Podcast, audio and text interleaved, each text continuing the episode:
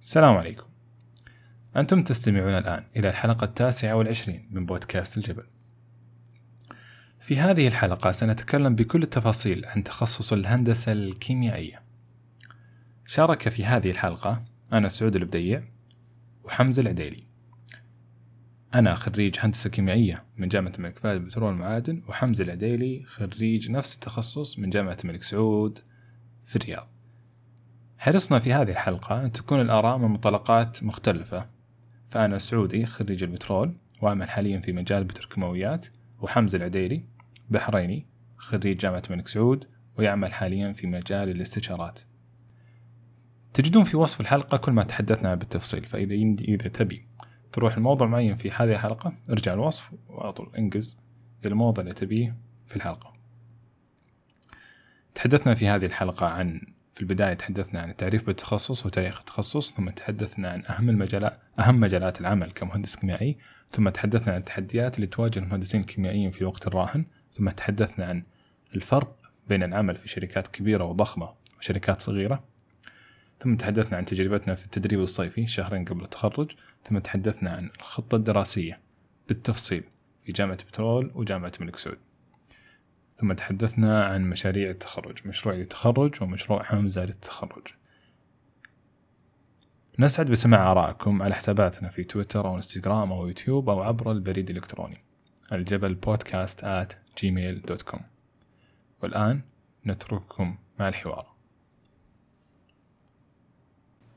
في البداية حمزة راح يكلمنا عن التعريف في التخصص ثم أنا راح أكمل بعده. تفضل حمزة. حياك الله حمزة أول شيء. أهلا.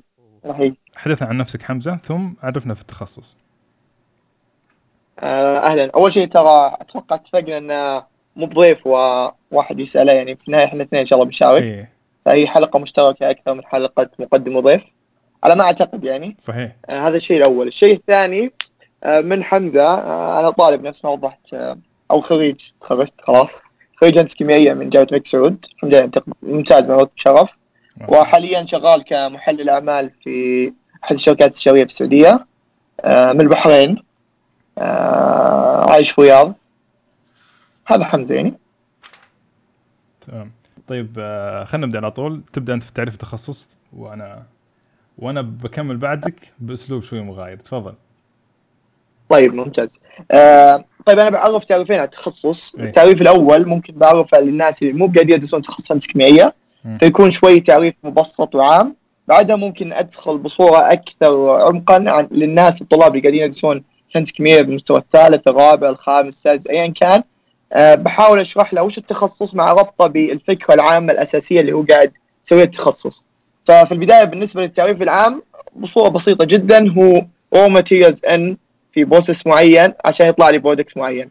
بهذه البساطة عند أذكر كان عندنا دكتور في الجامعة كان يشبه ال raw materials مادة خام. ايا كانت المادة الخام ندخلها process معين إلى ما نطلع هذا ال process في عمليات كثيرة كيميائية فيزيائية تحدث فيه إلى ما نطلع ب آه، بمنتج نبيعه بصورة تجارية. آه، أذكر أحد الدكاتره عندنا في في الجامعة كان يشبه التخصص الكيميائي بالكبسة.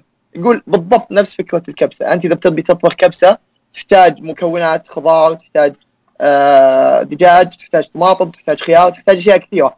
هذه الأشياء الكثيرة هي المواد الخام حقتك لهذه العملية. بعدين بتسوي بعض العمليات الفيزيائية والكيميائية آه، في المطبخ عشان تطلع لك المنتج اللي هو الكبسة حقتك. فهو ببساطة إحنا نسوي نفس الشيء اللي قاعد يسوونه الناس في المطبخ لكن على سكيل مرة عالي. وعلى آه، نطاق مرة ضخم وفي مواد مرة كثيرة. فإذا رحنا إلى التعريف اللي ممكن نقول التعريف الرسمي اللي هو موجود اللي توي ماخذ من النت إنه هو علم هندسي قاعد يقدم دراسة شاملة للخطوات اللي يتم من خلال إنتاج مادة. هذه المادة تساهم في صناعة نفط أو بوليمرات أو معادن أو ايا كان هذه المادة آه، يتخلل هذه الدراسة الشاملة فهم للتصميم اللازم لإنتاج هالمواد والمعايير المتبعة لضمان آه، ضمان السلامة من خلال تصميم وإنشاء المصانع وأيضا من دون إهمال الجانب الاقتصادي آه، بصورة أساسية. يعني أيضا نحاول نبسطها بصورة أكثر. أنت كل مهمتك كمهندس كيميائي أنك آه، تقوم بإنتاج مواد كيميائية بصورة تجارية آه، عن طريق بروسيس معين. حلو. أنا قبل ما أسجل حلقة أمس قبل أمس كنت أظن إني فاهم التخصص ما يحتاج أحضر ما يحتاج أبحث عن أي شيء. لكن كتبت كذا بس عن قولة تاريخ الهندسة الكيميائية. حلو تسمعني حمزة؟ اي معك اي ال history تاريخ حق الهندسة الكيميائية كيف طلعت كيف طلع التخصص هذا؟ وحصلت والله معلومات interesting والله مرة معلومات جدا رهيبة. آه، ما كنت أعرف عنها. حتى المواد الكيميائية اللي بدوا يصنعونها ذاك الوقت برضه أول مرة أسمعها. آه، بقولها كذا باختصار كذا على أساس بدايه التخصص كانت بسيطة ولأنها بسيطة راح توصل فكرة أسرع إن شاء الله. تمام؟ ممتاز. حلو. أول أول واحد آه كيف وش. وش الدافع اللي خلاهم يفكرون تفكير هندسي كيميائي في الحرب ال...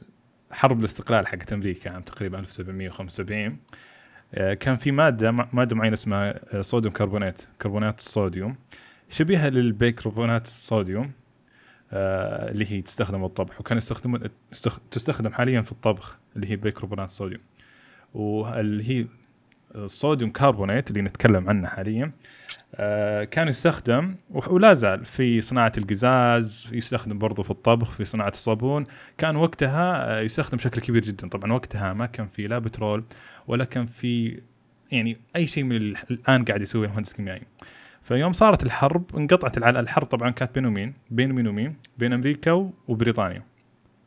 تمام؟ إي نعم. حلو. فانقطعت علاقات بينهم فاصلا هو كان يجي من أمريكا كانوا يستخرجونه من الطبيعة من الشجر. فسوت فرنسا آه بالحروب وقتها كان حتى على وقت نابليون سوت فرنسا زي المسابقة إنهم يطلعون إنهم يتحدون العلماء إنهم تطلعون المادة هذه sodium carbonate آه، بطريقة أرخص بطريقة رخيصة وبكميات كبيرة يعني أساس يوفرون يعوضون النقص اللي صار فطلع واحد اسمه اسمه ليبلانك نيكولاس ليبلانك وسوى ال process هذه. يطلع اللي هو sodium carbonate من ملح الطعام من الملح اللي نستخدمه إحنا في في في المطبخ. فدخل في تفاعلين وطلعوا لهم ال sodium carbonate آه هذا هذا part الكيمياء في الموضوع هذا. نقل التجربة هذه من المختبر إنه هو خلاص جاب الملح الطعام ودخله في في مادة ثانية وطلع لهم مادة ثالثة، المادة الثالثة دخلوها مع مادة وطلعت المنتج اللي هم يحتاجونه، هذا سووه في المختبر. سووا أول مصنع تقريبا 1800 وشيء ميلادي. فهذا يعتبر أول مصنع كيميائي. بعدها بدأت الأشياء تتطور وصار في برضو شيء ثاني اللي هو تقريبا أول petrochemical plant يعني بشكل كبير آه، اللي هو مصانع الأسمدة نفس الفكرة تقريبا. كان في نقص كبير بالأسمدة الطبيعية فطلعوا فكرة وطلعوا كذا اخترعوا واكتشفوا تفاعل ينتج لهم أمونيا اللي هو حاليا يصنع في سافكو وشركات اللي في شركات الجبال سافكو البيروني. وسووا أول مصنع فرتلايزر أو أسمدة. وهذا برضو يعتبر شيء يشتغل المهندس الكيميائي إنك تحول التفاعل هذا اللي صار بالمختبر واللي يكتشفه الكيميائي إلى scale آه، أكبر ومستوى أكبر وبشغل تجاري. فبعدين عاد بعدها طلع البترول وصار لما تطلع بترول لازم تسوي له تصفية فبنيت refineries فأفضل واحد يكون موجود في هذا المكان لأن تقريبا العملية مشابهة من ناحية فيزيائية. يعني نفس المواد تدخل ومواد تطلع. عندك مواد تدخل ويصير في تفاعل وتطلع يصير في تفاعل وفي فصل وتطلع مثل تحلية الموية. ف فهذا شغل مهندس كيميائي. فبعد ما طلع البترول وطلعت المصافي كبرت المهنة هذه وصارت بالشكل اللي إحنا قاعدين نشوفه الحين. آه بالضبط نفس ما آه قلت وأنا أيضا ممكن نوضح هذه العملية بصورة أكثر. يعني نفس ما كثير ناس ما يفرقون بين وش يسوي الكيميائي وش يسوي المهندس الكيميائي. الكيميائي بصورة بسيطة هو قاعد يروح يحاول يشوف طرق تصنيعية لبعض الأشياء. فمثلا خلينا نسمي إن عندنا بنصنع مادة نسميها زد. هذه مادة Z آه الكيميائي بعد تجارب مختلفة اكتشف إن A زائد B ينتج Z أو طريقة اكتشف طريقة ثانية A زائد C ينتج Z فبعد ما صار هذا الشيء المهندس الكيميائي يجي يشوف هذه الطرق كلها ويقول يلا أنا أبي أنتج المادة Z فيبدأ يقارن بين الطريقة آه، الأولى والطريقة الثانية. يقارن بعدة نقاط مثلا توفر المواد الأولية وسعرها السوق raw materials هذه حقتي كم تكلفتها كم أسعارها في السوق. يقارن أيضا طريقة التفاعل وظروفها. فنفرض مثلا التفاعل الأول قاعد يتم عند ضغط 5 بار ومثلا 90 Celsius degree والتفاعل الثاني عند 8 بار و150 Celsius degree وشوف كل طريقة تفاعل الظروف وهل المصنع راح يكون آه، يتناسب مع هذه الطريقة أو لا. أيضا نشوف معدل التفاعل في كلا الطريقتين عشان أنتج المادة Z في الثانية الواحدة أو في الدقيقة الواحدة مثلا. أيضا يشوف معدل التحول للمواد الأولية. طبعا أنا عندي طريقتين لكن ممكن أحد الطريقتين تنتج كثير لكنها أيضا قاعدة تستهلك وتخسر مواد أولية أو materials مرة كثير. فايضا هذه يبدأ يقارن يقارن السلامة. ممكن الطريقة مربحه مره وسهله لكن هذه المواد سريعه أو مشتعلة. هذا كله هذه المقارنات كلها عشان يختار, الطريقة الأمثل اللي يبدأ يبني عليها ال process حقه في المصنع. بعد ما يبدأ يبني عليها ال process حقه في المصنع اللي آآ آآ اللي قارن واكتشف يعني ال process الأفضل لإنتاج هذه المادة ينتقل إلى الخطوة الثانية الحين وهي يبدأ يطبق اللي هي المواد الأس... مواد الأسس الأولية اللي إحنا قاعدين ندرسها. وطبعا هذا التعريف بصورة أكثر هو هو اللي كنت أتكلم عنه اللي هو موجه لطلاب الهندسة الكيميائية إنهم شلون يربطون هذه الأشياء كلها بالفكرة العامة للهندسه الكيميائية. فبعد ما أنا خلصت من اختار طريقة التصنيع الحين قاعد بحاول أبدأ أطبق المواد الأسس الأولية اللي أنا درستها اللي هي ال material balance وال energy balance عشان في هذا ال process. فأنا إذا كان آآ آآ إذا انتقال المادة اللي هو ال material balance قاعد يعلمني كم كيس ممكن أدخله من المادة A أو المادة B عشان أنتج المادة Z. وأيضا كم الوزن وكم الحجم حقهم عشان أيضا اعرف الإناء والاشياء اللي أنا أحتاج إني أضع فيها هذه المواد الأساسية. وبعدين انتقال الطاقة ممكن يعرفني كم درجة الحراره اللي أنا أحتاجها عشان أوصلهم لدرجة الغليان أو درجات معينة اللي تتم معها آه، تتم عليها آه، اللي هي البوسس حق إنتاج هذه المواد. بعد ما اخلص من من هذه ال material balance وال energy balance أنتقل إلى الشيء الآخر اللي هو أنتقل إلى تصميم المصنع. وغالبا المصانع تنقسم إلى ثلاث أقسام. آه، أول شيء منطقة التفاعل أو اللي ممكن نسميها اللي هو القلب حق المصنع. وهي والوحدة الأساسية حقتها هي المفاعل reactor فهنا لازم أعرف هذا المفاعل على أي نظام يشتغل. هل هو نظام آه ثابت حرارة؟ هل هو نظام آه ثابت آه ضغطه ثابت؟ هل هو معزول حراريا ولا هل هو ادياباتيك مو ادياباتيك لازم أعرف الظروف اللي قاعدة راح تتم عليها التفاعل وش الظروف المثالية اللي ممكن تنتج لي التفاعل بصورة جيدة. بعد ما أعرف الظروف بعد ما اعرف الظروف واحتاج اعرف ظروف المواد اللي راح تدخلها عشان توصل توصلني لهذه الظروف وهنا نروح المنطقة اللي هي قبل المتفاعل اللي هي اللي قبل المفاعل اللي قبل ال reactor اللي هي المعالجة الأولية. المعالجة الأولية هي قاعد تساهم معاي في تجهيز المواد الأولية من نقاوة ومن ضغط ومن ومن ومن, ومن temperature اللي هي لازمة لإتمام هذا التفاعل. فأنا عندي منطقة التفاعل وهي المنطقة الأساسية. قبل في معالجة أولية قاعدة تجهز لي هذه المواد إن هي تدخل وغالبا هذه منطقة المعالجة الأولية يكون فيها heat exchangers يكون فيها compressors يكون فيها pumps يكون فيها mixers هذه الأشياء كلها اللي قاعدة تهيئ لي هذه المواد raw materials والمواد اللي عندي عشان تدخل عند الظروف المثالية اللي يتم عندها التفاعل في منطقة ال reactor بعد ما اخلص من منطقة المعالجة الأولية وبعد ما يحدث عندي التفاعل راح تطلع لي نواتج. فأنا أحتاج إني أقوم أحتاج أقوم بفصل هذه النواتج اللي أنا أحتاجها أو اللي ما أحتاجها عن المواد الأولية عشان أصل إلى المنتج حقي فهنا ننتقل إلى المنطقة الثالثة اللي هي منطقة الفصل. هذه منطقه الفصل راح أبدأ أفصل الأشياء اللي أحتاجها. الأشياء اللي ما أحتاجها ممكن أطلعها. وأيضا الأشياء المواد الأولية اللي عندي ولكنها ما تفاعلت ممكن عشان أيضا أزيد ال efficiency حق ال process. إني أسوي لها عملية recycling أه وعندي بعض الأشياء مثلا الأساسية اللي ممكن تكون في عملية الفصل أه أو الأجهزة ممكن distillation column عندي absorber column عندي absorber tower عندي عدة أه أشياء ممكن liquid liquid extractor عندي أشياء كثيرة ممكن تكون موجودة في أثناء عملية الفصل. وكل هذه الأشياء اللي قاعد نسولف عنها إحنا قاعدين ندرس مواد عشان نفهم هذا ال process نفهم منطقة التفاعل نفهم material balance energy balance ونفهم أيضا منطقه المعالجة الأولية اللي هو كيف عمليه كيف ال heat exchange المبادل الحراري قاعد يتم العمليات في ال pumps ال compressors ال mixer كيف هذه الأشياء كلها آه قاعدة تتم. بعد ما نفهم انتقال مادة انتقال حركة إحنا عندنا أشياء أخرى. يعني غالبا إن أنت كعلم آه لما تصمم الوحدات لازم تتأكد هل الاشياء هذه يعني جائزة وممكن تصير فيزيائيا وكيميائيا ولا قوانين الطبيعة ما تسمح لنا. هنا نبدأ ندرس بعض الأشياء الأخرى مثل ال thermodynamics آه وبعض المواد الأخرى اللي قاعدة تساهمني في هالشيء. وبعد هذا كله ممكن أيضا مواد أخرى قاعدة تساهم إن أنا أطلع بأفضل process اللي مثلا مواد المواد الاقتصاد فأبدأ أفهم هذه العملية الاقتصادية هل هي مربحة غير مربحة كيف أقيسها.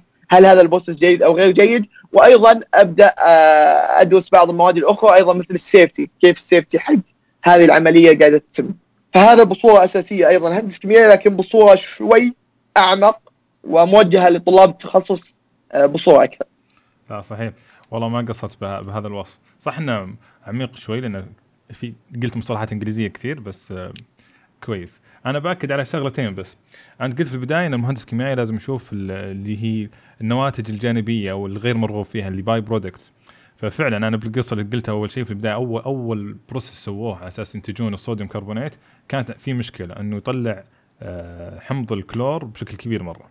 فسووا بعد ذلك بكم سنة آه، زي المسابقة مرة ثانية أو سووا تطوير على ال process هذا اللي يطلعون صوديوم كربونات بدون ال الحمض الهيدروكلوريك الزايد وهذه برضو شغلة المهندس آه، يعني أتوقع ممكن ممكن كتلخيص لكل الكلام اللي قلناه إيه؟ إن أنا كمهندس كيميائي أنا مسؤول عن بروسيس معين في materials أو materials مواد خام داخله وفي عمليات كيميائية وفيزيائية قاعد أتحكم فيها عشان يطلع لي منتج. وهذا الشيء يدخل في يعني كثير أماكن وأشياء موجودة في يعني في الصناعة في العالم. صح. ولو لو نلخص وش أهم أهم الأشياء اللي راح يدرسها المهندس الكيميائي يعني راح يدرس رياضيات على أساس يقدر يحسب زين يحسب في قوانين كثير بيحسب فيها. راح يدرس فيزياء كثير لأن في عمليات فصل كثير مادة صلبة وسائل وغاز وكيف يفصل بينها والحركة المواقع. والشيء الثالث كيمياء اللي هو أقل شيء فيهم تقريبا. وبرضه يدرس ايكونومي وإحصاء يحتاج. برضو وش بعد؟ في شيء نسيته؟ بعدين راح نفصل فيها لكن هذه ملخص. بالضبط. آه راح ننتقل الحين وش هي أهم المجالات اللي ممكن يعمل فيها المهندس الكيميائي؟ آه طبعا زي ما هو واضح مهندس كيميائي في مصنع بتروكيماويات إنه يراقب المصنع آه كيف يشتغل ويحافظ على آه ويحافظ على المصنع هو شغال وينتج بالمقدار اللي مطلوب إنه ينتجه. آه هذا شيء أساسي المهندس الكيميائي يشتغل. لكن هل ممكن يشتغل في شغلات آه مشابهة شغلات غير مجال البتروكيماويات ولا لا؟ تفضل حمزة. أنا أتوقع أكبر الإشكاليات اللي صايرة الآن آه ممكن بالنسبة لنا كمهندس كيميائيين ما في فهم كبير عند الناس إن المهندس الكيميائي مو فقط petrochemical. صحيح ال petrochemicals هو أحد الأقسام لكنه ال petrochemicals ليش يشتغل فيه المهندس الكيميائي؟ يعني في process. فإذا في process أي مكان في العالم في process المهندس الكيميائي يقدر يشتغل. ف petrochemicals في process فالمهندس الكيميائي راح بدأ يدير هذا ال process ويوجد أفضل آه، أفضل نواتج عن طريق أقل تكلفة. لكن أيضا في أشياء أخرى موجود فيها بروسيس فممكن يشتغل فيها المهندس الكيميائي منها أيضا تحلية المياه. أنا عندي تحلية المياه كيف أحلل المياه؟ كيف التقنيات اللازمة لإني آه، أعالج المياه وأخليها مياه صالحة للشرب؟ أيضا معالجة المياه. وفي فرق طبعا آه، كبير بين تحلية المياه ومعالجة المياه. تحلية المياه هي تخلي المياه صالحة للشرب معالجة المياه هي آه، تبدأ تعالج مياه الصرف الصحي بكرامه لأنها تكون مياه قابلة إنها آه، تروح لل لل لل إنها ترمى آه، يعني تم معالجتها عشان ما تضر من البيئة. وأيضا عندي process آخر اللي هو البيئة. أنا كمهندس كيميائي أقدر أبدأ أشتغل في أشياء لها علاقة بالبيئة بأن أحسن أحسن جودة الهواء أحسن جودة أشياء كثيرة عن طريق أيضا نوجد عن طريق process معين. الطعام نجد كثير مهندسين كيميائيين شغالين تفضل. آه بالنسبة تحلية مياه ممكن نوضح الفكرة أكثر. إيش يعني تحلية وإيش يعني معالجة يعني مثلا تحلية إنك تشيل الملح صح؟ إنك تسوي عملية فصل إنك تخلي تشيل الملح عن مويه البحر صح؟ آه يعني هو تحلية المياه هو ال water desalination وفي عندنا ال water treatment اللي هي معالجة المياه. ال water desalination هي بصورة بسيطة آه يعني أقرب شيء ممكن نشبهها فيه هو صح نشيل الملح عن موية البحر نشيل الملح عن مويه البحر عشان تصير صالحة للشرب لكن بصورة أساسية كتعريف أساسي ال water desalination هو process عشان ينتج لك ماد ينتج آه، لك مياه صالح للشرب أقدر بكرة آخذ هذه الموية وأشربها. جزء منها ممكن إن أنا أشيل أشيل الملح من موية البحر. أتوقع واضحة. أما ال water treatment أيوه فهي مياه الصرف الصحي وأنت بكرامة إيه. أبدأ أسوي لها عمليات كيميائية مختلفة عشان أعالجها وتكون صالحة أنها آه، يعني تكون ما تضر بالبيئة. صحيح. فهذه هي ال water treatment وهذا هو ال water desalination تحليه مياه ومعالجه المياه. والفرق بينهم. ال food الطعام. إي بعد عندنا ال foo... الطعام. فاي أي عملية طعام أيضا تحتاج process يعني أنا إذا بنت بنتج مثلا حليب أو زبادي أو ايا كان في مصنع مثل مصنع المراعي واحتاج إني أوجد process كبير م... آه، عشان أنتج هذه المادة. فالمهندس الكيميائي يدخل في إدارة هذا ال process وإدارة هذه العملية عشان إنتاج هذا هذا الأكل. عندي صناعة الورق عندي معالجه النفايات عندي هندسة البوليمرات وصناعة البلاستيك وأي مجال آخر ممكن يتضمن process أيضا يعني ممكن أقول آه، الطاقة المتجددة، الطاقة المتجددة تتضمن process منها إني مثلا أستخدم الهيدروجين في إنتاج في خلايا الوقود إنتاج الكهرباء، إني أخزن الطاقة المنتجة أو ايا كان. في حتى process معين. النووية أقدر أشت- ممكن يشتغل فيها. لأن فيها process بالضبط. تنتج طاقة من بالضبط. وقود حيوي. م. الوقود الحيوي آه، آه، وفي أنواع منها كثيرة biodiesel biogas أشياء أخرى أشياء كثيرة موجودة في الوقود الحيوي. هذا أنا أقدر أيضا أعمل فيه بحيث إني أتحكم في هذا ال process عشان أنتج وأستخلص المواد من خاماتها الأصلية أعالجها وأنقيها وبعدين أفهم خواصها وأكون آه، وأكون وقود حيوي. من من من من مواد حيوية. أيضا ممكن حتى أشتغل في تطوير مواد جديدة بمواصفات عالية آه، في تقنيه النانو وتقنيات أخرى عن طريق process معين. فيعني إذا ودنا نشرح وش المجالات ببساطة أي مجال فيه process أنت موجود هناك. لأن أنت ببس- ببساطة أنت process engineer أنت قاعد تتحكم في هذه العملية اللي تدخل مواد خام تطلع آه، منتجات ممتاز. برضو من ال- المجالات اللي ممكن يشتغل فيها مهندس كيميائي اللي هو آه، استخراج المعادن ال mining. آه، مثل الفوسفات مثل آه، حتى لانها لأنها المعادن هذه لما يستخرجونها تكون مو بس فوسفات أو مو بس ذهب يكون معها أشياء كثيرة. فعملية المعالجه هذا وفصلها وتصفيتها هذه هذه بروسس هذه عملية هذه شغلة المهندس الكيميائي يعرف كيف يف- يفصل الأشياء عن بعضها وإذا تحتاج مثلا عشان تفصل تحتاج تسوي تفاعل فبرضه هذا جزء من من شغله. يعني من الشركات الموجودة في السعودية شركة معادن هي شركة آه، آه، تعدين توظف مهندسين كيميائيين آه، أنا أتوقع أتوقع حتى ممكن يعني لو بعض الجامعات خارجيا عشان نقرب الصورة أكثر للناس المستمعين بعض الجامعات يسمون ال chemical ما يسمونه chemical engineer يسمونه process engineer فنجد إن كثير جامعات برا اسم الهندسة الكيميائية هو process engineering not chemical engineering لأن في النهاية هي هي الماد هي ال ال ال ال هي هو هي التخصص اللي مهتم بعملية إدارة العمليات وال process عشان ينتج آه، مادة معينة. زين تمام. آه إن شاء الله غطينا أغلب المجالات وإذا نسينا إذا نسينا واحد منها نرجع له بعد شوي إذا ذكرت شيء بعد شوي نرجع له. آه ننتقل الحين إلى ال- وش التحديات اللي تواجه خريجين هذا التخصص في الفترة الحالية. آه راح أتكلم عن آه، السوق السعودي اللي داخل السعودية هل وش التحديات الموجودة؟ عندنا في السعودية ال- أهم مجال أهم مجال يشتغل فيه مهندس كيميائي اللي هو البتروكيماويات وتصفية تصفية البترول.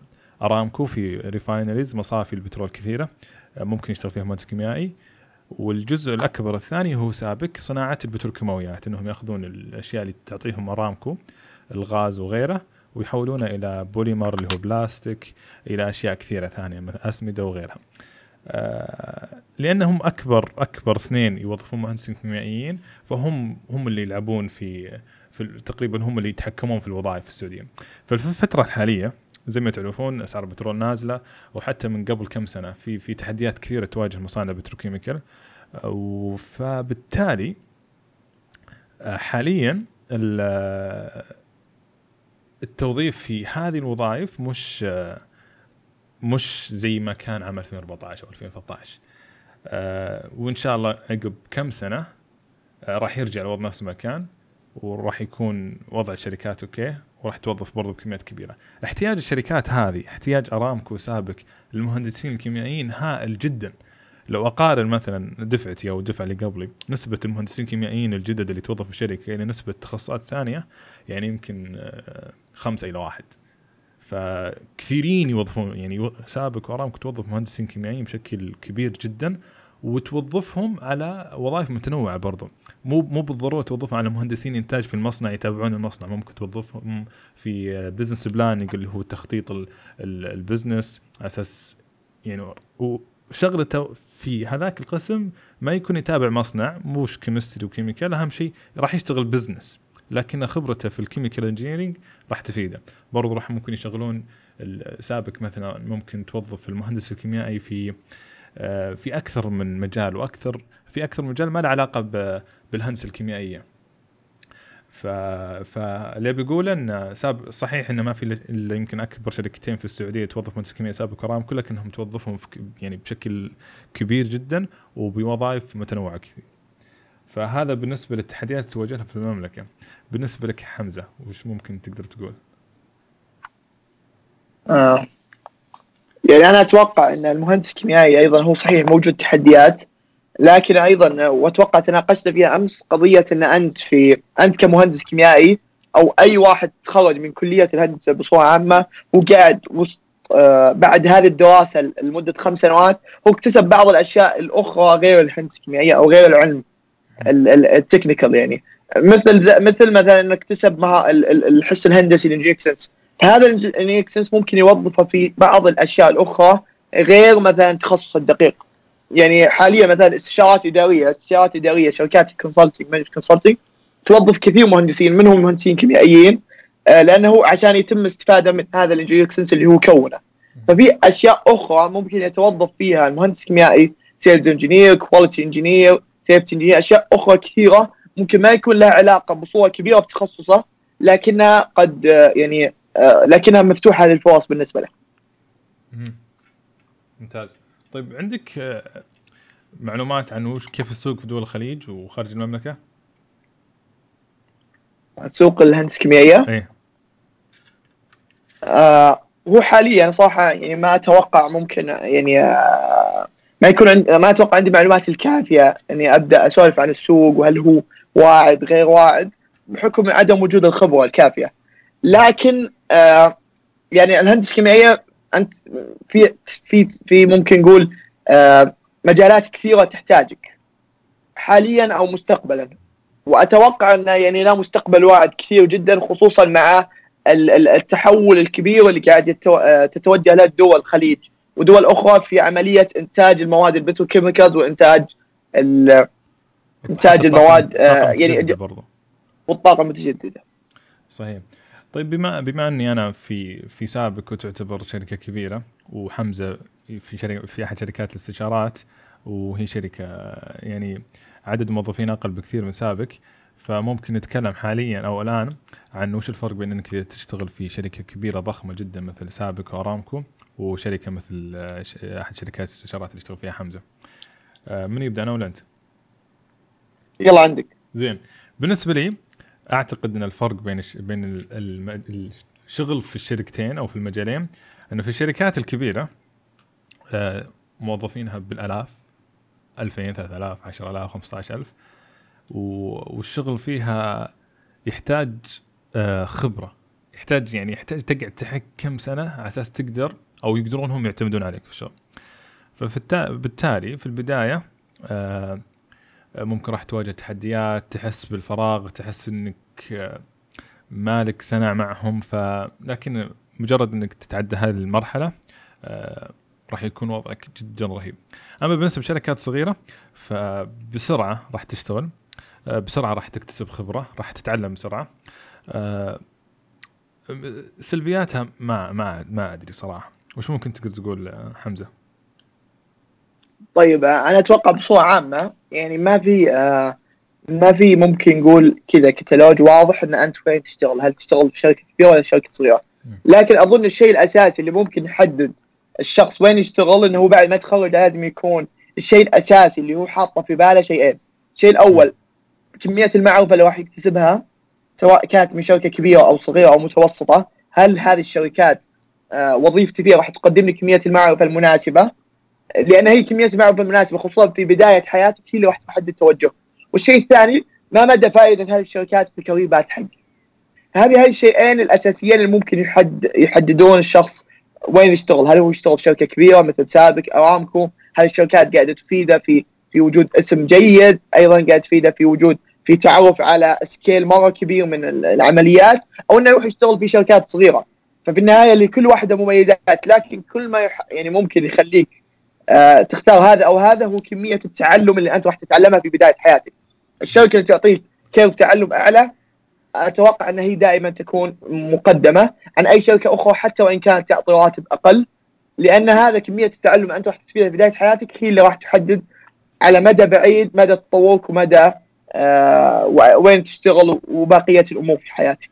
هذا الشيء الأول. الجهات الصغيرة ما أتوقع كلها لكن كثير من الشركات ما أقول صغيرة نقول متوسطة غالبا آه يكون curve التعلم فيها أعلى. لأن أنت غالبا غالبا وليس هذا مو بلازم هذا الصح. ممكن في بعض القطاعات يكون هذا مو هذا مو بهذا ال ideal case اللي قاعد يصير. لكن غالبا الجهات المتوسطة يكون كمية عدد الموارد البشريه الموارد البشرية والناس الموظفين أقل. فيكون أنت كشخص ودهم يستغلونك ويستفيدون منك بصورة أكبر.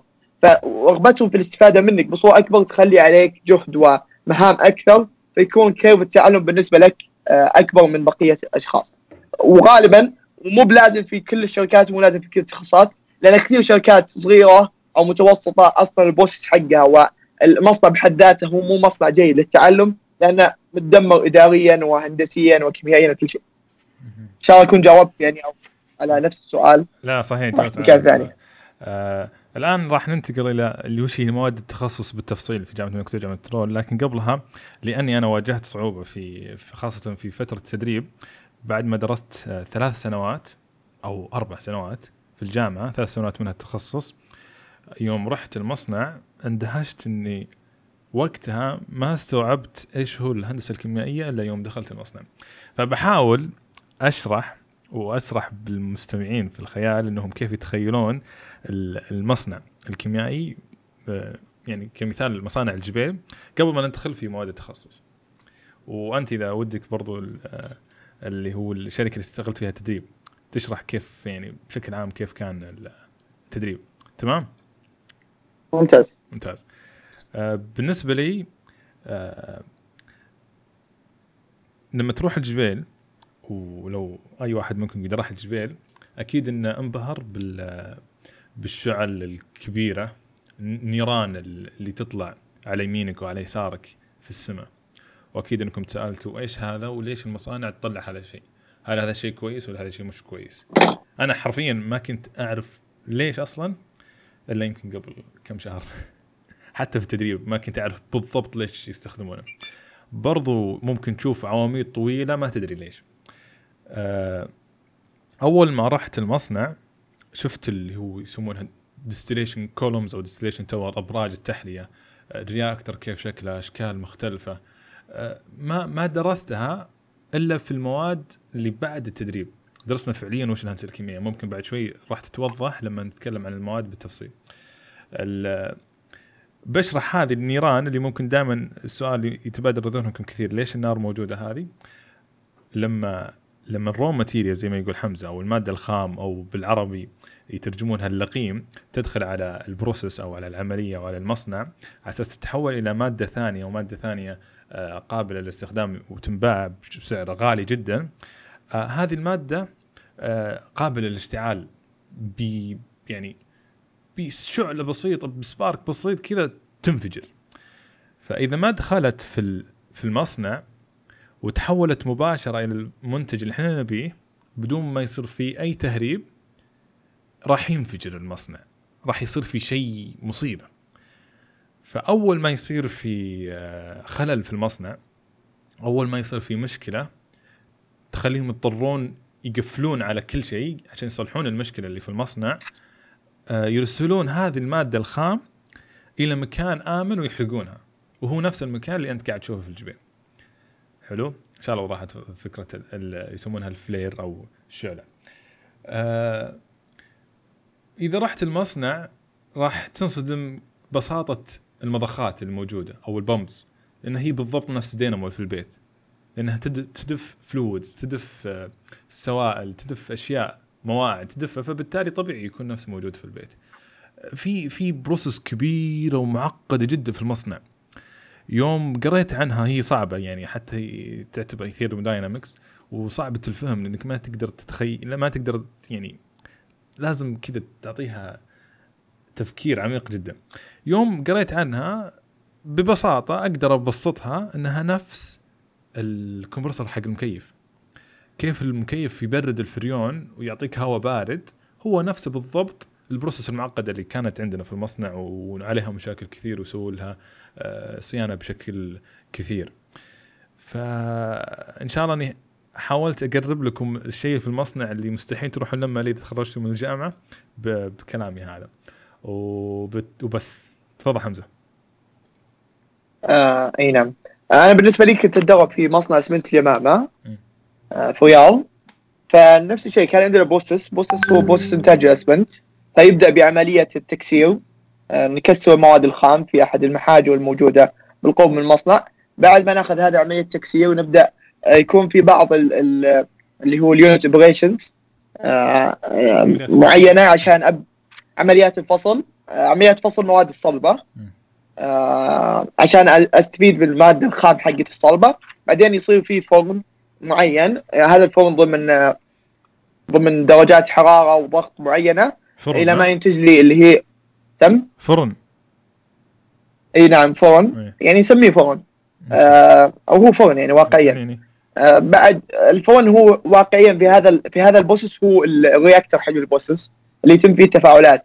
بعدين نطلع ب يطلع لنا المادة ال... ال... ال... يطلع لنا المادة ماده الاسمنت الأولية. يصير لها بعض العمليات المختلفة عشان ينتج لي الاسمنت نفس ما نشوف الحين. آه ممتاز. ممتاز. آه يعطيك العافية. طيب الآن بالنسبة لمواد التخصص بالتفصيل أنا أقترح إنك تبدأ حمزة بسرد المواد وأنا إذا في اختلاف إذا في اختلاف أو في إضافة من عندي بقولها تمام؟ طيب ممتاز. ممتاز. آه ممكن أنا ببدأ أشرح المواد وممكن أيضا أحاول يعني أحاول أسقط هذه المواد على العملية اللي سلفنا عنها قبل شوي اللي هو إذا بننتج المادة Z عن طريق A زائد B. حلو. وبربط هذه المواد في في عملية في ال process العام اللي قاعد يتم. فأول مادة إحنا أول شيء بعد ما نتخرج من ال... أول ما نتخرج من الثانوي ندخل سنة تحضيريه وأتوقع جامعة متولى نفس الشيء. بعد السنة التحضيريه يكون في مواد عامة آه، يدرسونها كل طلاب الهندسة اللي منها chemistry ومنها physics آه، بعض مواد الرياضيات آه، في التفاضل والتكامل وبعض المواد الأخرى العامة. بعد ما نخلص من هذه المواد العامة ندخل مواد التخصص اللي إن شاء الله ببدأ أشرحها الآن. فأول أحد أول مواد تخصص وأهمها هو أسس هندسة كيمياء ال material balance. عندنا نسميها هكم 201 هذه المادة هي أهميتها الأساسية إنها قاعدة تعطيك كيف نبني ميزان المادة على الوحدات المنفردة والمتجمعة والمتعددة. وش اللي يدخل وش اللي يطلع. إذا أنا دخل عندي 50 50 كيلو آه، بيطلع 50 كيلو. فأنا أبدأ أوزن هذه ال 50 كيلو وين بتروح؟ وش اللي قاعد يسوي له recycling إلى آخره. وأحاول أطبق أيضا الاسس الرياضيه والكيميائيه والفيزيائيه في إني أحل آه، هذه معادلات التوازن المادة في الصناعة حقتي.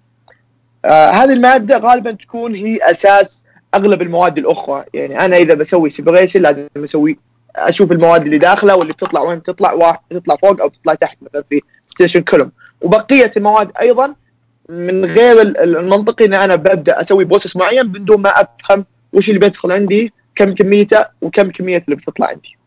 وغالبا في ال process أنا قاعد أسوي material balance في بوست حقي على overall material balance على كل على المواد اللي داخلة المصنع مواد أولية والمنتجات. وأيضا قاعد أسوي material آه، balance على أغلب ال equipments اللي هي الأجهزة الموجودة في ال process عشان آه، أتأكد يعني أصممها بطريقة مناسبة. وأيضا عشان أحدد كم حجمها كم آه، كيف تصير كيف ال process قاعد يصير. الشيء الثاني إذا في أي إضافة يعني ممكن ناخذ منك. بالضبط هذه نفس المادة الأساسية لكل الجامعات في كل الجامعات اللي هي ال energy mass balance اللي هو وزن المادة material balance وزن المادة آه نفسه بالضبط عندنا. اي نعم. بعدها ننتقل إلى اللي هي اللي هو اسنس 102 نسميها عندنا. آه اللي هي energy balance energy balance هي قاعدة تعطيك صور مختلفة للطاقه قاعدة تعطيك توازن الطاقة كم الطاقة اللي أحتاجها عشان أقوم بأحد ال process في هذا المصنع. أبدأ أفهم أيضا آه وأطبق هذه الاسس الرياضيه والكيميائية والفيزيائية اللي قاعد أدرسها في اني احل معادلات آه ال energy balance. آه أيضا إني آه أفهم بعض الأشياء اللي لها علاقة بال energy مثل جداول بخار الماء آه رطوبة التشبع هذه الأشياء أحاول أفهمها في هذه المادة واللي أيضا بتفيدني في المصنع بأن أنا أعرف مقدار الطاقة اللي لازم أبذلها في كل آه في كل عملية آه عشان أنتج عشان تتم العملية بصورة صحيحة. وبهذه المادة راح تعرف كم تحتاج طاقة، كم تحتاج كهرباء عشان تشغل المصنع. صح؟ بالضبط. إي نعم. بعدها آه ندخل على ال thermodynamics، ال thermodynamics نفس ما قلت هي أساسيات الاساسيات الديناميكا الحراريه. هذه الأساسيات قاعد يعطيني الحدود اللي أنا قاعد أعمل عليها آه في المصانع. آه قاعد تعطيني غالبا ندرس فيها اللي هو قوانين ال thermodynamics القانون الأول والثاني والثالث وهذه الق... و... وأيضا قاعد أفهم شلون ال process ال process ممكن نقول process الطاقة قاعد يتم بصوره اكبر. وهذه من المواد المشتركة بين الهندسة الكيميائية والهندسة الميكانيكية. نفس بالضبط. نفس الأساسيات ندرسها جميع لكن تطبيقاتنا مختلفة. في في هذه المادة أنا عندي اضافه بس معليش. في هذه المادة راح يعني ممكن من الأشياء اللي تخليكم تتحمسون لها أنك في هذه المادة راح تقدر تلعب بخواص المادة بحيث تقدر تخليها تتجمد بحيث تقدر تخلي مثلا تعرف كيف تخلي تجمد الإيثيلين اللي هو درجة أو مثلا البروبولين اللي هو درجة تجمده سالب 90 سالب 80 كيف تخلي الفلود هذا؟ كيف تخليه يتجمد؟ بلعبتك بالضغط تزيد ضغطه فتقدر توصل لدرجه تجمد أسرع. فهذه المادة كذا فيها برنسبل فيها قوانين آآ آآ كويسة رهيبة كثير تقدر تستمتع فيها. هي صعبة طبعا لكن فيها كذا تفكير وحركات. أسلم. إي نعم فهذه ال thermodynamics وأيضا تحتاج قدرة ومعرفة جيدة في الرياضيات. إيه؟ هذه المادة بالذات. إي نعم. أيضا هنا ندرس في ال thermodynamics ندرس بعض الأشياء ال cycles المعينة اللي إحنا نستفيد منها في تصميم بعض المواد في المصنع مثل ال pumps مثل ال compressors وإلى آخره.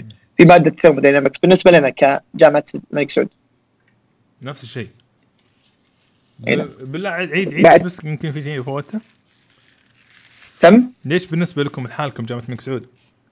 لا أنا ادي أنا أقصد بالنسبة لنا ما أدري إذا أنتم عندكم نفس ال... يعني هذا الشيء تدرسوه في هذه المادة أو تدرسوه مادة ثانية. أنا أتكلم عن جامعة الملك سعود وخطتها الدراسية. إيه.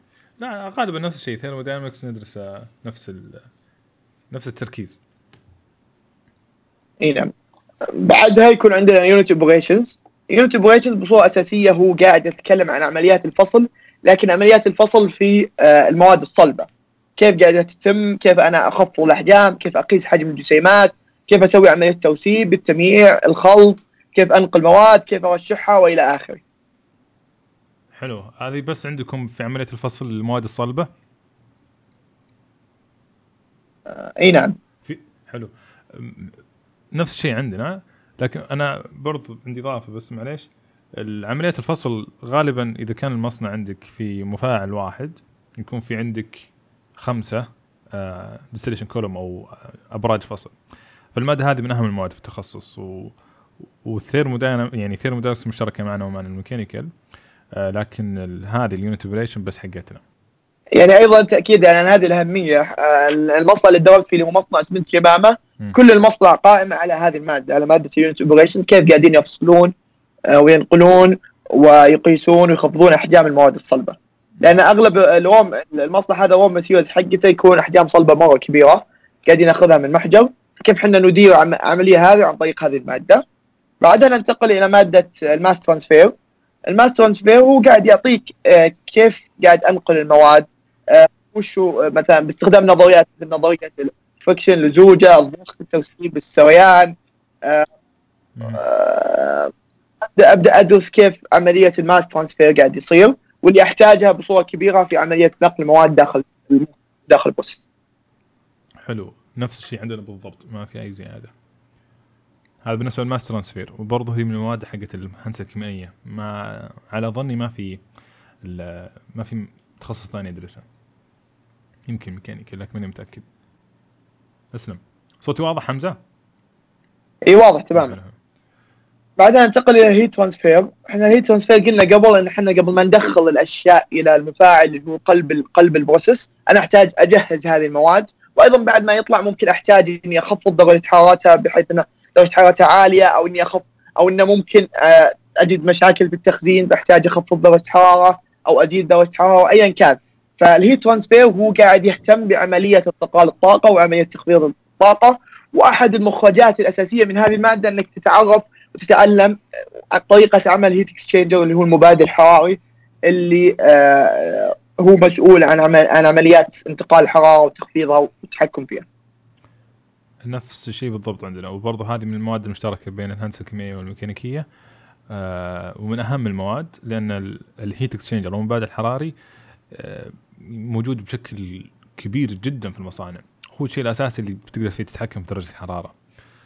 آه يعني مو مو يعني كيف أوصل الفكرة؟ آه عندك آه مثلا مادة باردة مرة تبي تسخنها وعندك مادة ثانية ساخنة مرة تبي تبردها فدخلهم خل خلهم يمشون جنب بعض. كل واحد في آه، في علم في pipe منفصل عن الثاني خليهم يمشون جنب بعض. هذا بيبرد هذا وهذا بيسخن هذا وبتوصل للشيء اللي أنت تبيه. هذا باختصار أو تبسيط كبير جدا وش المادة هذه اللي heat transfer أسلم. بالضبط. إي نعم. آه، أذكر حتى لما رحت درستها آه، كان في أحد الدكاترة عندكم في جامعة تولس أتوقع اسمه الدكتور الحين أذكر اسمه الدكتور محمد الشايع. محمد كان عنده سلسلة مرة متميزة في عمليات هو دكتور في الهندسه الميكانيكية. كان عنده سلسلة مرة متميزة قاعد يشرح عملية heat exchanger من البداية إلى النهاية. وأدين له بالفضل يعني إن تعرفت شلون قاعد يتم هذه العملية اللي قاعد العملية في المصانع. حلو حلو ممتاز. وهذه يعني إحنا على الان إلى الآن يمكن كم شهر في سابق وهذا من الأشياء اللي بشكلها كثير واللي خبرتك فيها أكبر دراستك لها أكثر راح تفيدك كثير في في مجال العمل إذا تبي تشتغل في مجال عمل الكيماويات آه، أسلم. إي نعم. باقي إحنا أول شيء fluid mechanics أتوقع. لا fluid آه، معلش أنا ال fluid mechanics اللي سولفت عنها قبل شوي. اللي هي آه، كيف نظريات احتكاك واللزوجه والضخ والترسيب الحين بسولف عن عملية ال mass transfer. ال mass transfer هي أيضا هم الاثنين مرتبطين ببعض بصورة كبيرة لكن ال mass transfer أنا قاعد أحاول آه، أدرس عمليات انتقال مادة عن طريق مثلا انتشار عن طريق الحمل آه، أدرس أيضا عمليات مرتبطة مثل امتصاص عمليات امتصاص الغازات عمليات امتصاص مع وجود تفاعل كيميائي عمليات آه، الامتزاج اللي هو عندنا absorption و adsorption أقعد أدرسهم وأحاول أطبق هذه الأشياء على بعض ال ال ال ال ال ال الأشياء عشان تكون بالنسبة لي ممكن نقول آه، آه، أساس لعملية الفصل اللي أدرسها بعدين. حلو أنت برضو أنا فوتها يوم تتكلم عن fluid تتكلم عن اللزوج أو الكثافة كنت تتكلم عن fluid mechanic صح؟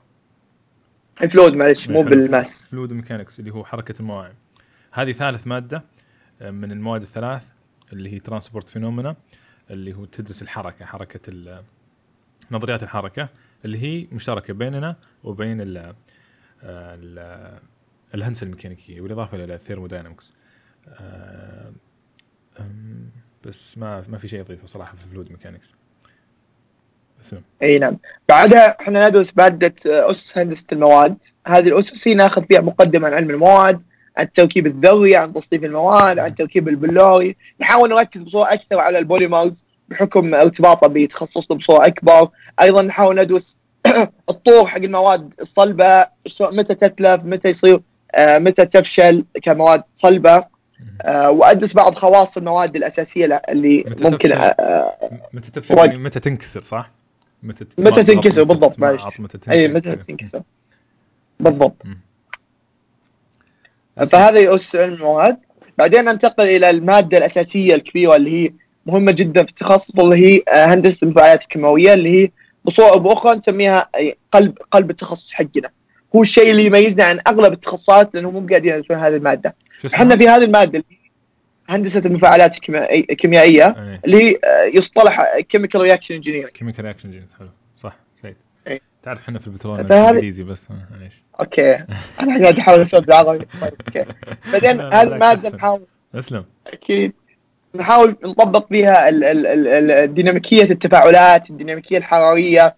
نحاول آه، ندرس تصميم المفاعلات وش أنواع المفاعلات اللي عندي؟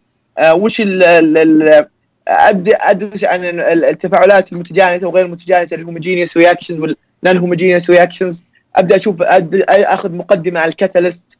ففي هذه المادة أنا قاعد أحاول وأتعلم كيف في النهاية أصمم ال- المفاعل الكيميائي اللي هو يكون قلب المصنع حقي بعدين. وش نوعه؟ وش حجمه؟ وش تحتاج فيه؟ درجة الحرارة المطلوبة فيه وأشياء كثيرة غيرها. فيها ارتباط كبير بال بال chemistry بالكيمياء وسرعة التفاعل ال rate of reaction حلو. بالضبط. آه، آه، بعد هذا تفضل. آه، في قبل إحنا قبل ال- قبل ما ندخل في المواد هذه اللي هي هندسة التفاعلات الكيميائية أو اللي هي المواد السنة الأخيرة في البترول ال labات المختبرات فاصلينها في مواد لحالها. ف فمثلا ال fluid mech... المختبرات اللي تسوي فيها تجارب حقت ال fluid mechanics وحقت ال- ال mass transfer وال heat transfer كذا يحطون لك مبادل حراري مصغر في في الجامعة. آه، هذه كلنا ندرسها جميع في مادة واحدة. آه، فأنتم عندكم تدرسونها في مادة واحدة المختبرات ولا كل مادة مع مختبرها؟ إحنا إحنا حاليا كان في خطة قديمة. الخطه القديمه انتهت قبل فصل. مم. آه، الخطه القديمه كانت لا كل مادة ندرس ال- ال- التجارب الخاصة بهذه المادة مع المادة. فمثلا إذا أنا عندي مادة separation فأنا ادرس ال distillation column تجربة ال distillation column في مادة الفصل. إذا عندي مادة مثلا heat exchanger فأنا أدرس تجربة ال heat exchanger في مادة الفصل وهكذا. لكن مع الخطة الجديدة راح يتم آه، اتخاذ هذا المنهج اللي هو منهج في مادة لجميع التجارب المعملية آه، راح كل التجارب راح تصير في هذه المادة وكل خلاص المواد الأساسية ما راح يكون فيها تجارب. حلو. حلو. هي في في الحقيقة في صراحة هي مادتين آه، لا آه، مختبر. مادتين معمل. مادة لل ال heat transfer fluid mechanics وال mass transfer ومادة ثانية لل separation وال chemical reaction engineering والماده الثالثة اللي بناخذها بعد شوي اللي هي process control أو هندسه التحكم. آه، تفضل. اي نعم. بعدين نروح أيضا أحد أهم المواد اللي عندنا اللي أيضا جميع التخصصات مو موجودة وهي قاعدة تميزنا اللي هي عملية آه، آه، مادة آه، عمليات الفصل سيبريشن مادة عمليات الفصل أي نعم مادة عمليات الفصل أنا قاعد ادرس فيها المراحل والعمليات المتعددة اللي تتضمن فصل المكونات الكيميائية. وأبدأ أفهم شلون اصمم لا لا مادة واحدة. ومادة قبل شوي تكلمنا عنها برضو حقت الفصل. أنا أتكلم mass transfer ال mass transfer ندرس فيها ال absorption بعدين الفصل ندرس ال distillation كلهم ندرسها في mass في separation في مادة ال separation بعض ال- الجامعات ما ما عندها النظام شوي مختلف. حلو حلو. لكن أي فبالنسبة لنا في مادة فصل نبدأ نفهم المراحل المتعددة اللي قاعدة تفصل مكونات الكيميائيه لنا وقاعد أفهم آه، تصميم بعض ال equipment اللي قاعدة تساهمني في هذا ال process إنها تفصل مثل ال distillation column مثل liquid liquid extractor وأشياء أخرى وبعض أيضا ال- ال- الأجهزة الأخرى اللي راح استخدمها في فصل ال- المواد بعد ما المواد اللي خارجة من ال- ال reactor عشان أوصل إلى أفضل أفضل آه، إلى منتج ب purity جيدة وأيضا إلى إني أستفيد من المواد ال unreacted الأخرى اللي طلعت معي من ال من ال من المفاعل. حلو ممتاز. نفس ال نفس الشيء بالضبط عندنا. ما في اختلاف. إي نعم. آه بعدين بعدين ندرس عم- تصميم العمليات الكيميائية بالكمبيوتر فاحنا عندنا بالنسبة لنا جامعة الملك سعود ندرس برنامجين مختلفين. البرنامج الأول اللي هو Aspen Plus البرنامج الثاني اللي هو ChemCAD نفهم عملية آه، كيف البرنامج قاعد يشتغل. وأيضا نبدأ نصمم process مختلفة آه، في البرنامجين المختلفين. آه، process كيميائي من الألف إلى الياء وأيضا يكون في بعض المشاريع اللي قاعد تتأكد من وصول المفهوم لنا بصورة جيدة. حلو. فالمادة هذه أنتم تتعلمون فيها كيف تستخدمون ال- ال- البرامج البرامج الكمبيوتر أو ال softwares في التخصص صح؟ إي نعم بالضبط. فتدرسون ال Aspen Plus إحنا بالنسبة لنا جامعة بترول آه، أعتقد بيغيرونها في الخطة الجديدة لكن ما كان عندنا مادة محددة آه، ندرس فيها ال- البرامج. فممكن ندرس ال Aspen Plus في مشروع التخرج نتعلم يعطونا كذا دورات بسيطة. ال ال في مادة نستخدمها في ال process control اللي هي ما- MATLAB وبرضه ماده نستخدمها في ال chemical reaction engineering اللي هي آه، Polymath Polymath وغير البرامج ندرسها في في نفس المادة. يكون في chapter كذا بسيط نتعلم فيه كيف نستخدم ال software هذا ونستخدمها كلها جميع في مشروع التخرج. في الخطة الجديدة أعتقد راح يضيفون مادة يدرسون فيها ال Aspen Plus وهي من أهم الوسائل وأقوى الوسائل في في التخصص. تسوي فيه محاكاة للمصنع آه، وتقدر تشوف فيه إذا غيرت شيء فلاني وش كيف بيتغير هل المصنع مجدي؟ هل المصنع بيشتغل إذا تبي تصممه؟ إذا في مشكلة في المصنع تستخدم ال Aspen هذا بحيث إنك تكتشف وش المشكلة وتفترض لها حل وتجرب الحل في المحاكي هذا قبل ما تطبق في الواقع. بس هذا يعني إي نعم. بالضبط أكد على مدى أهمية هذه المادة لأن هي في النهاية قاعد تعطيك أيضا قاعد تساعد إنها تعطيك النظرة الشمولية على التخصص لأن أنت قاعد ضمن هذه المادة راح تبني process كثيرة وتبدأ تجربها في ال ChemCAD فيبدأ تشوف كيف كذا ليش كذا ليش هذا الأشياء قاعد تصير ليش ال process ما اشتغل. فتبدأ تفهم أشياء كثيرة و insight مختلفة عن طريق آه، محاكاة هذه ال process في الكمبيوتر. وكثير مصانع وكثير شركات تهتم مرة إن الطالب يكون مستوعب وفاهم هذا هذه البرامج الأساسية آه، ال Aspen أو ال ChemCAD لأن هي قاعدة تستخدمها في مصانعها. فأنت آه، فهمك لها راح يساهم بصورة كبيرة إن أنت لما تدخل مصنع تكون فاهم وش قاعد يصير وأيضا تكون قادر إنك تصمم بعض الأشياء وتغير في بعض الأمور وأيضا تسوي troubleshooting لبعض الأشياء. حلو. آه، أعتقد المادة اللي جاية اللي بتكلم عنها process control صح؟ بالضبط. اللي هي بال... كيف تدرسون أنتم بالعربي إيش تقولون اسمها؟ عمليات تحكم بالعربي. أوكي. طيب حمزه حمزه لا هو مشكلة أوكي آه. إحنا سوينا ندرس بالانجليزي أنا ادرس بالعربي. حلو لا بس يعني الحمد لله إني يعني أحيانا لما ما تسمع الاسم إلا بالإنجليزي وتبي تو... تبي تشرحه بالعربي وت... يعني تتخيل وش معناها أصلا تواجه صعوبة فكويس أنت عارفه بالعربي فموفر علي هذه الخطوة. اي نعم.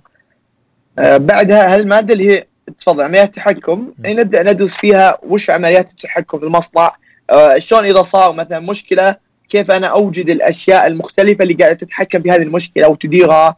شلون أيضا آه أستكشف بعض المشاكل الموجودة في ال control. آه شلون أحلل بعض وأحلل وأصمم بعض أنظمة التحكم آه تقدم لي feedback قاعد يخليني أتطمن إن المصنع قاعد يشتغل بصورة جيدة. وأيضا أشياء أخرى موجودة.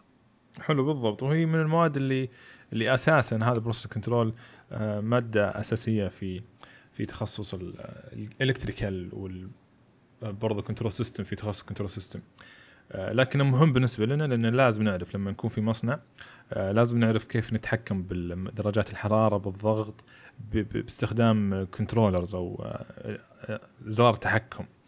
فيكون الزر إنه يشتغل بالطريقة المناسبة وبالطريقة الصحيحة ما يعطي قراءه خاطئه هذا شيء مهم جدا. وهو يعتمد على معادلات ويعتمد على قوانين كثيرة مرتبطة بشكل كبير في الرياضيات وفي يعني في حسابات كثير. فهذه المادة ما لها علاقة مباشرة في التخصص لكن مهمة جدا ولها علاقة بشكل كبير في process control system تخصص control system أو اللي هو نظام آه، شو اسمه بالعربي؟ عمليات التحكم. اي عمليات التحكم. وبس. طيب. بعدها وش المادة اللي بعدها؟ إحنا بعدها ندرس مادة آه يكون فيها اقتصاديات و safety هذه المادة إحنا عندنا مادتين اقتصاديات مادة عامة ندرسها في الهندسة في السنة الأولى من السنة الأولى من الهندسة بعدين مادة تخصصية ندرس فيها عملية الاقتصاديات المتخصصة والمهتمة بال process حقنا فندرس. بصورة أكثر كيف الاقتصاديات حق حساب تكلفة الأجهزة ال equipment حساب ال raw materials وإلى آخره فهذه المادة قاعدة تحضرنا وتجهزنا عشان نقدر بعدين نسوي دراسة اقتصادية مناسبة لمشروع التخرج أو لأي process موجود آه، إحنا بنشتغل عليه بعدين وأيضا ندرس safety safety كيف وش ال safety وش اجراءات ال safety وش الشهادات حقت ال safety اللي موجودة في المصنع عشان تضمن آه ونتأكد إن ال process حقنا آه هو process آمن جيد وأيضا نطبق نستفيد ونطبق بعض الأمور اللي قاعدين ندرسها أيضا في مشروع التخرج مثل HAZOP analysis. ممتاز. روح للمادة اللي بعدها لأن إحنا المادتين ذي اللي بنتكلم عنها مدموجة في مادة واحدة. أساس اتكلم عن اللي عندنا بعد ما تخلص حقة ال process design. أوكي. م. بعدها في أحد المواد الاساسيه اللي هي selective topics في الهندسة الكيميائية هذه المواضيع مختارة ما عندكم process أيوة، design مادة process design هذه مادة ال process design آه، حقتنا. أسلم أي فمادة ال process design هي آه، اسمها selective topics بحيث إنهم يعطونا كيف يعني تتم آه، كيف تتم عملية التصميم للاجهزه بصورة أكثر عمقا يعني قبل ممكن في المادة ما درسنا كيف بالضبط يصير التصميم. فهمنا وش الأساسيات حق التصميم. بس ممكن ما صممنا ولا درسنا تصميم. لكن في هذه المادة إحنا نبدأ ندرس ونفهم بالضبط شلون قاعدة تصير عملية تصميم لكل equipment في المصنع من heat exchanger من آه من distillation column من reactor وبقية ال equipment اللي ممكن تكون موجودة مثل ال pump compressors وال mixers وأشياء أخرى.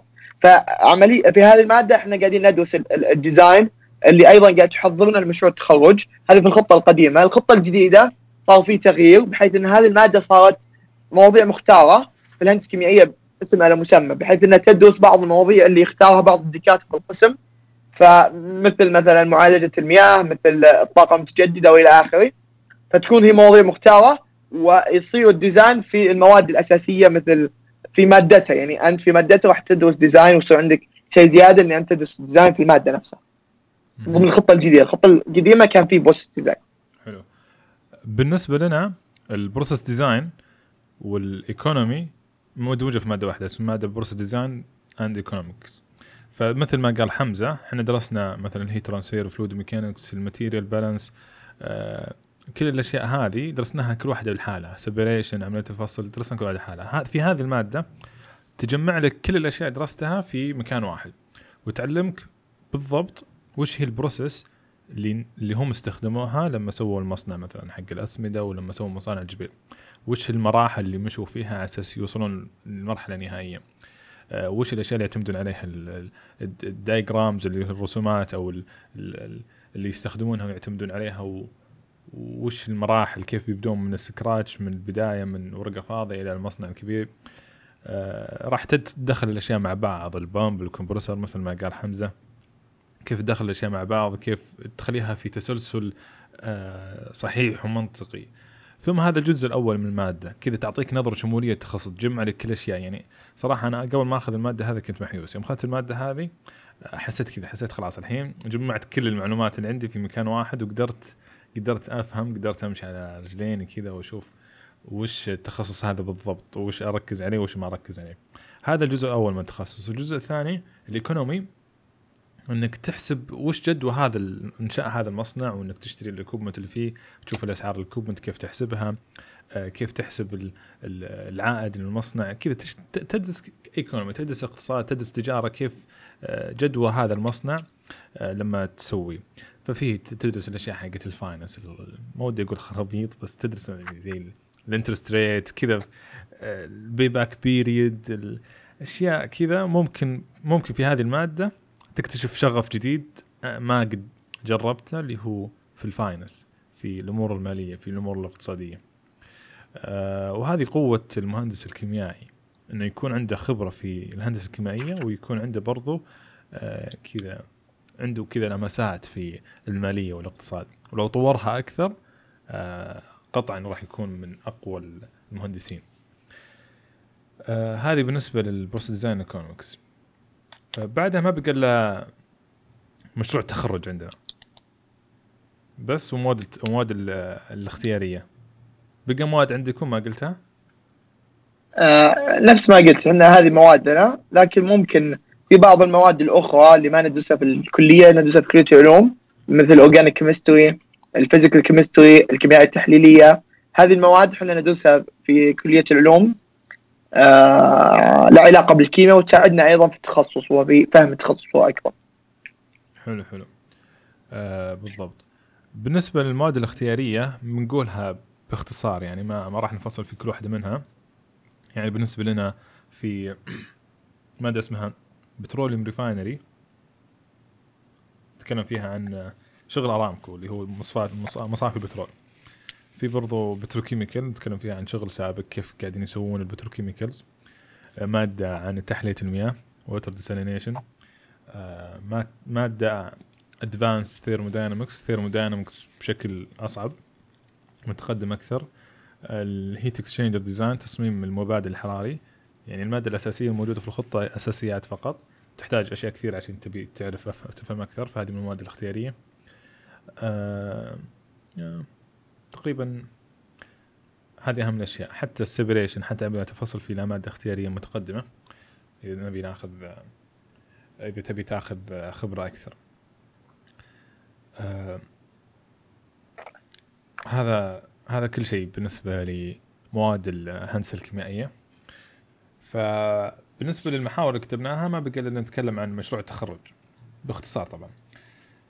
ف تعطينا باختصار إيش آه، كيف بالنسبة لكم للجامعة كيف تحدد مشروع التخرج حقها؟ وش كان حقكم باختصار؟ طيب آه، إحنا بالنسبة لنا ممكن أنا ما أعتقد إنه هو مختلف شوي عملية اختيار مشروع التخرج عن العملية الموجودة في آه، جامعتكم مثلا. فبالنسبة لنا الجامعة تختار تكون مجموعات بناء على عدة عوامل. أهمها إنه يكون كل مجموعة فيها طالب A وبي وسي ودي طالب A اللي هو طالب عنده آه، طالب امتياز طالب B طالب جيد جدا وطالب دي وطالب سي عشان يكون في آه، توليفة ومجموعة مميزة مختلفة من المهارات والقدرات والفهم ويساعد هذا الشيء على تطوي... على وصول لأفضل ال- ال- المج... على أفضل مشروع. وأيضا يحاول إنه يوازن الكفة لأن غالبا قبل كان كل الدوافير وإحنا خلاص مع بعض في مجموعة ويلا إحنا بنكون مجموعة. الحين لا صار في توزيع من المجموعة بعد ما يوزعونك أنت بعض كل دكتور يطرح مشروعه أنت تشوف المشروع اللي أنت تبيه سواء experimental أو design إيش يعني اختار؟ المشروع experimental إن أنت بتسوي تجارب معملية مختبرية وغالبا كثير منهم يطلعون ب papers معينة وينشرونها. آه design لا راح تصمم مصنع من الالف للياء غالبا experimental هو واقعيا هو مو هندسه كيميائية. هو يعني كأنك كيميائي لكنه له علاقة بالهندسه الكيميائية بصورة أكبر. لكن ال design هو اللي قاعد يربطك بصورة أكبر وله علاقة بصورة أكبر بتخصصك. بعد ما يكون بعد ما تختار أما experimental أو design تختار الدكتور ويعني وتختار المشروع. بعد ما تختار مشروع تبدأ تصمم. بالنسبة بالنسبة لنا كان آه، المشروع حقنا هو production of diethyl ether طبعا كل مشروع آه، مختلف عن اي كل مشروع. كل مجموعة مختلفة عن المجموعات الثانية. بالنسبة لنا كان المشروع production of diethyl ether raw materials عندنا ايثانول سوينا لها آه، يعني سوينا لها عمليات كيميائية عشان نطلع ب diethyl ether ونبيعها.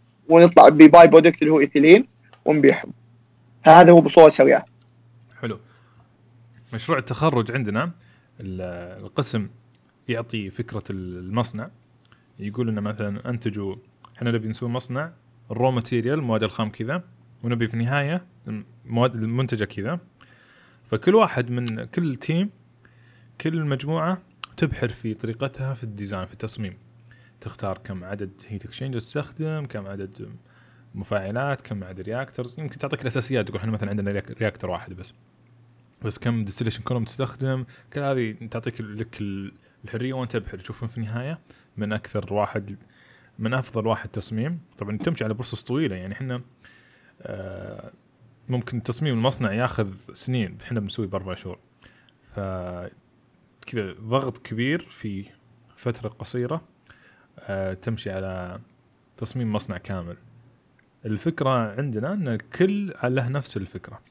ما عندنا experiment صراحة وهذا لو كان عندنا كان بيصير شيء كويس لأن في ناس توجههم مش في أبحاث والأبحاث يحتاجون مهندسين كيميائيين مو بس chemistry آه، بالنسبة أنا عندي كم صديق في يدرس كان يدرس برا في أمريكا. آه، تخصصهم كيف يسوون مشروع التخرج حقهم؟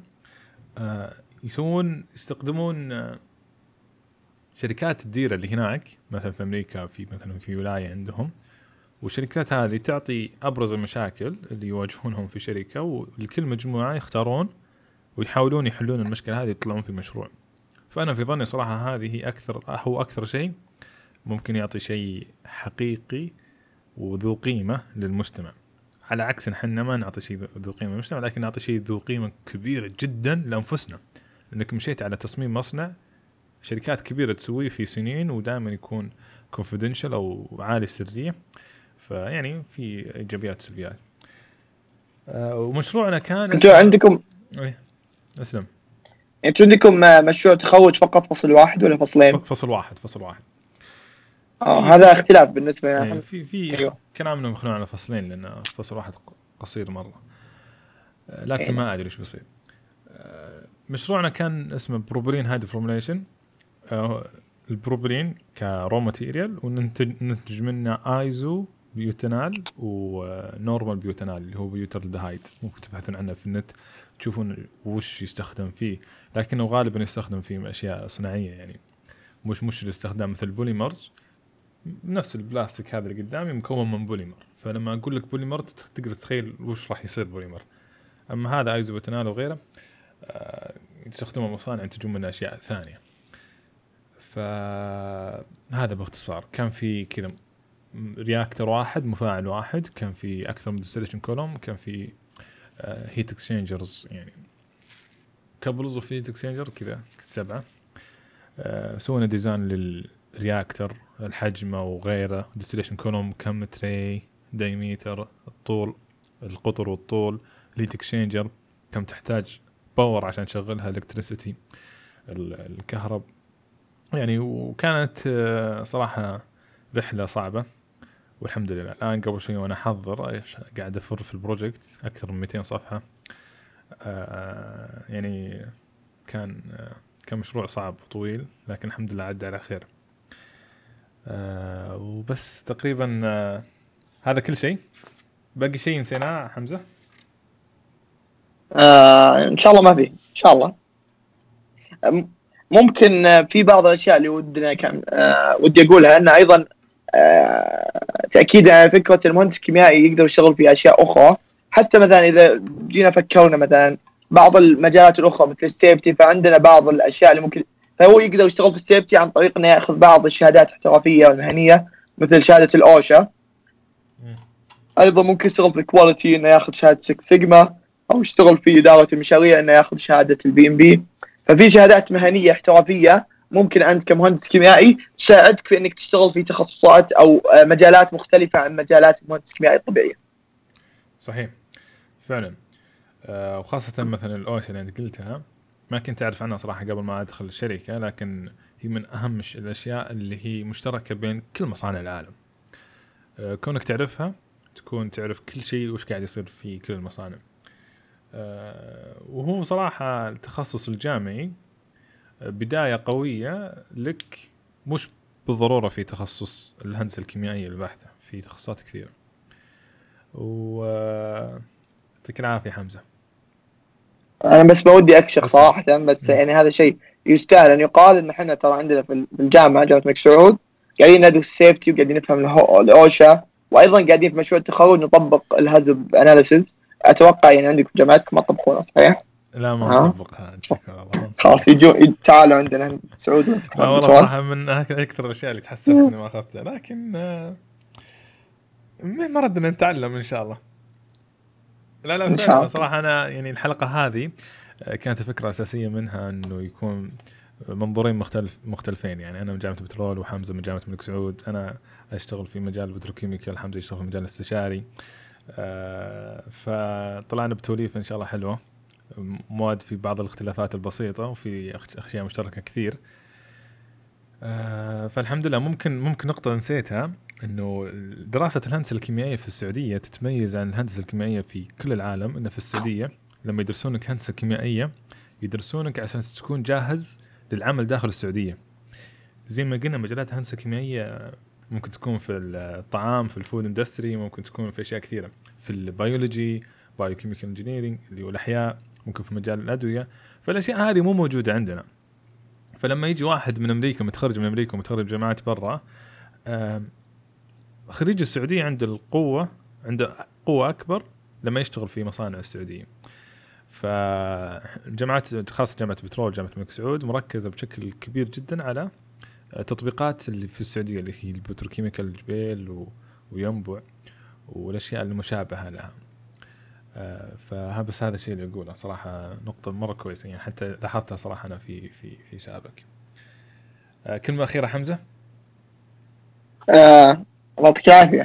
ويعني آه تعالوا تعالوا جامعة مكسود تروحوا البترول تدرسون كيميائيه كيفهم؟